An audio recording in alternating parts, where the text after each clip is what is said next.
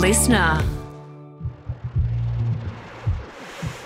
Hi and welcome back to Broadsheet Sydney Around Town. I'm Emma Joyce, Features Editor at Broadsheet, and I host this short guide to Sydney.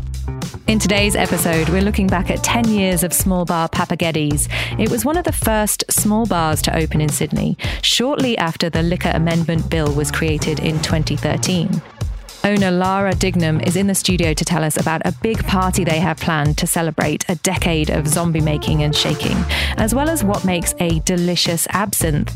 And she'll also share a bit about the producers they buy the anise-flavoured spirit from in New South Wales. Some of the best places to drink in the C B D are tiny laneway bars, intimate rooftop spaces, and slightly hard to find drinking dens. And it's hard to imagine today, but there was a time not too long ago where a small bar didn't exist in Sydney.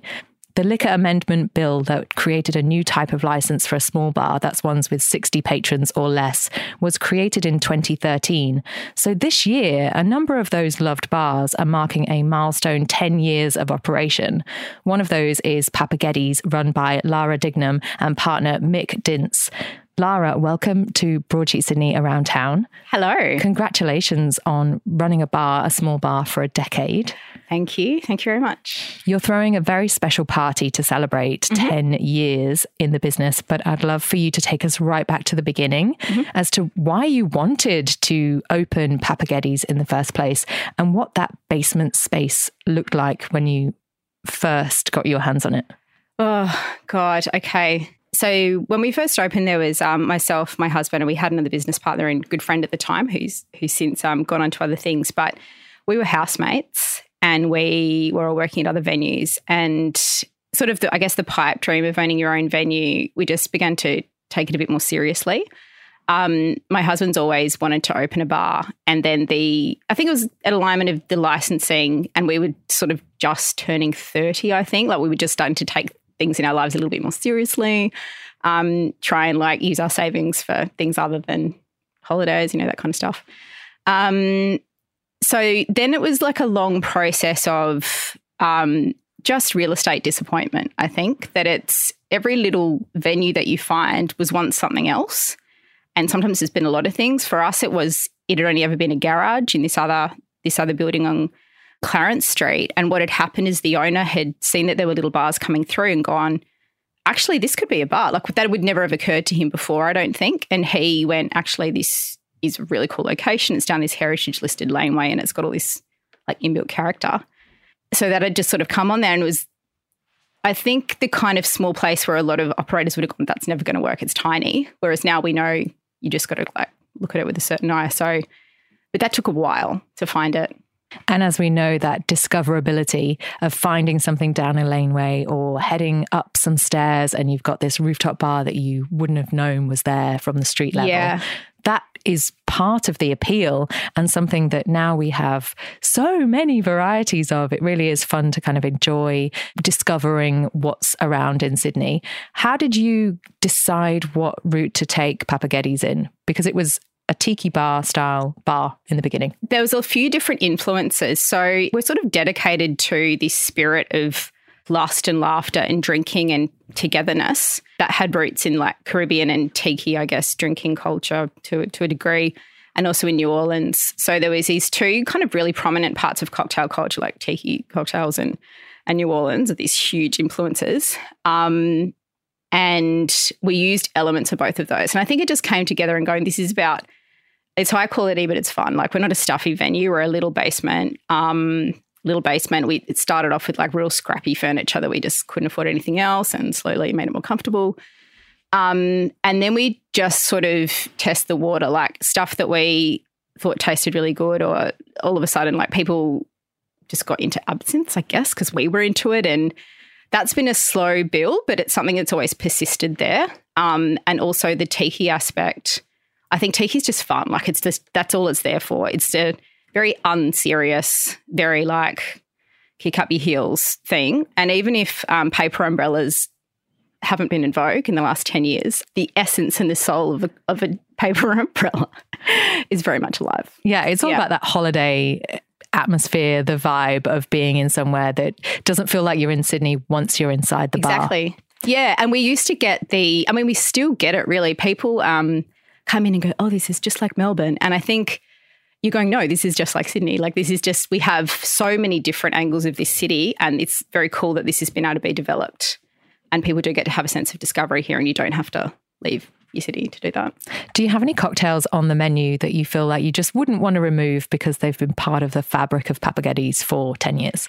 Yeah, that's always a... Uh, I think as operators and also for the staff, you like to change things up to challenge yourself. Our zombie sells really well, which is, for those who don't know what a zombie is, it's it's a bit of a lol. It's about resurrecting the dead, right? So you go brain dead. That's the zombie reference.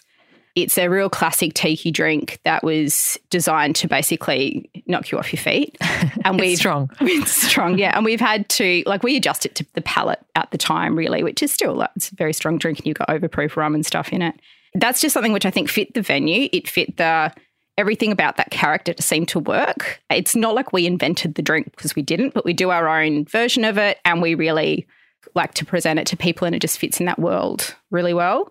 There's another one which is absinthe-based called Divine Intervention, which, yeah, that just, I think it was just an unusual flavour profile at the time, and people weren't really finding that exact thing elsewhere, because it was very much a whiskey. Whiskey was very in vogue kind of when we opened, which obviously I also love. But um, I think those were the kind of things that people weren't necessarily getting in other places in the C B D at that time. And so they've they've stuck with us and become part of our character. Now, before you came into the studio, we were chatting with someone about Papa Gede's, and he oh, cool. said, oh, yeah, the absinthe bar. Oh, so that's cool. become what you are now known for, especially to this that's particular great. person. You've got a quite impressive collection of local varieties and also international ones. Yep. So what makes a good absinthe? Absinthe, what I really love about it is it has a lot of story and um, sort of reputation. And I think prior to doing, you know, my own research and meeting with absinthe makers and all the absinthe suppliers, is that all you know about it is anti-absinthe things that you've seen or heard. So really what it came down to when I recently talked to an absinthe supplier, the wine shortage in France, which was, what, nineteenth century, whenever it was, please fact check me, um, that basically wiped out a bunch of their wine crops. Absinthe became a lot more popular during that time. And then I think when, so the saying goes, when wine started to come back into vogue, the wine suppliers were like, we better put a big old no, no, no in front of the absinthe to discourage people, because we want them to return to drinking wine. And so that became part of the sort of, I guess, propaganda around telling everyone it's bad and um, that it's going to make you go crazy. And really, like anything, if you are making it to a certain, you know, that you're following regulations, I guess, and telling people how much alcohol's involved and all the rest of it, then yeah, you're going to be fine. You've got local producers of absinthe as well on the menu. Yep. What can you tell us about them? Because I'm not that familiar with them, like Baron and Sons, for example. We've got about three Australian absinthes on at the moment. We would love to extend the collection, but it's always a toss-up with absinthes because they're such strong alcohol. They're quite expensive, and the small suppliers, you know, they're generally a bit pricier. So we've been sort of slowly trying to extend it in terms of local stuff without making it like thirty dollars a shot, because at the moment probably no one's going to buy it. So Demoiselle is one that we've worked with for a really long time now. So they're based in Orange, and um, we do one of their classic ones, and we do also a smoked absinthe, which is really cool. And they produce the Baron and Sons for us. So we were talking to them. We were like, we love what you do. Um, it's a really, you know, kind of unusual thing. And they started doing that with us and producing it. Just, a, you know, it's got different botanicals. Um, they still use a traditional method, like you kind of have to do to get the um, the balance right, but you can use things which are unique to the region and still use particular kinds of wormwood or whatever it is, because um, you kind of need that to get that aniseed character. That's kind of the beauty of it, I think, of having a relationship with a, a a distiller, that you can, you know, have a chat to them about what they've got going on. And how do you serve it? We do serve it in cocktails, which are great because it has, you can sort of put in ten or fifteen mil and it, it will be so present. It's like a dream ingredient like that. You don't have to sort of eat of it a drop, like you do an absinthe wash in a glass and people will be like, there's something there, and it, that's really cool. That's definitely something we do. Um, we also serve it in a traditional method, which is just basically you serve it with water, with iced water and with sugar. And the absinthe is absolutely one hundred percent meant to be diluted. So it is meant to have a little bit of water added, which will release all the oils. It'll some of the um, it'll go a little bit cloudy because not all the botanicals are water soluble, so they'll it'll go get that really nice kind of creaminess to it. And a good quality absinthe will always do that when you add water, just in case you want to nugget at your next dinner party. Even if you just pour it over ice, it'll it'll go a little bit cloudy. We do it in a slow drip, so you come out with a um, water fountain. It'll have a little tiny tap, and each you have sort of two taps with the fountain or four, and that'll drip slowly into your glass. You can have a bit of sugar, do it to your own palate. You've hosted stand-up comedy nights and also speed dating events. I remember going to one of those, oh, um, cool. mostly as a journalist, not really there for myself. Mm-hmm. And lots of other events over the years, you've become kind of a meeting place, mm-hmm. which a bar should be, of course. Do you have a highlight of kind of what you've hosted over the ten years? Oh, that's a good question. Um, I don't know if I could pick a highlight. I think the um, the comedy was really great for the time that we did it. That kind of fell away with COVID because the producers who had all the connections and would do all the work sort of went on to do other things. We did a lot more live music last year, which was really cool, basically because we had more funding through, which is with such a small venue, we really need that to sort of try and get the momentum going for live music. I'm hoping that the event will be the birthday party because then we can sort of, you know, make a big bang memory there. And we're getting like a one of our favourite bands in there who are um, a brother-sister trio called H I A who are very outcasty. They're awesome. And, um, you know, a D J that we've worked with over the years. But, yeah, I don't know if I could pick a favourite so far. So this party is the whole decade party, yeah. one whole decade party. One whole decade. On November the second. Yep. What else do you have plans for for that particular party? I know tickets are thirty-five dollars. Yeah, so that's basically you, you get a drink and you'll get some cake and stuff like that. So that's mainly so we can monitor who's going to come in and uh, um, make sure we've got enough space for everybody. What else do we have planned? Well, I'm still doing a lot of that planning now. So I want to get a very memorable cake. Um, I'm still actually looking for a supplier if anybody wants to point me in a direction. I've tried a few people, but they weren't available. So my particular vision is that it's a large zombie, basically, that's on fire. and I That wanna, seems appropriate. I want to know if we can make that happen in cake form. And then I would also like it to be on fire at some point. So that is um, what I'm trying to make happen. I'm not quite sure how it's going to happen yet. Those are the main things. We want to sort of get just really good music. Fire will be some some kind of element there. And, uh, yeah, on a bit of a dance, ideally. And after the big party, what's next for Papa Gede's?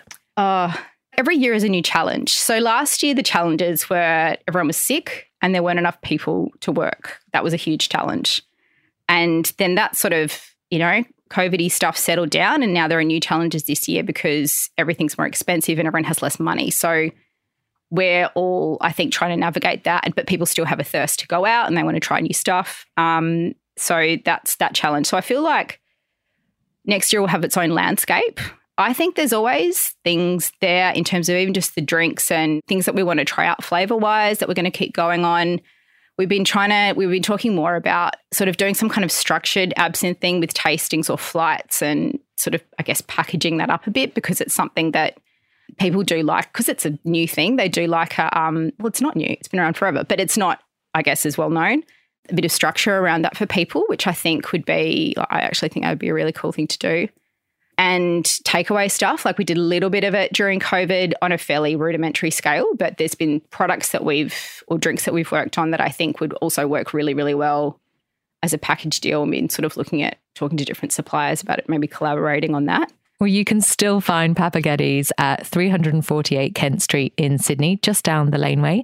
And if you want to find out more information about their big party, it's called One Whole Decade Party on November the second, and it's all on the Papa Gede's website. Thanks, Lara. Thank you. And that's all we have time for today. Of course, you can stay up to date with what's happening around Sydney at broadsheet dot com dot a u and at broadsheet underscore Sid on Instagram.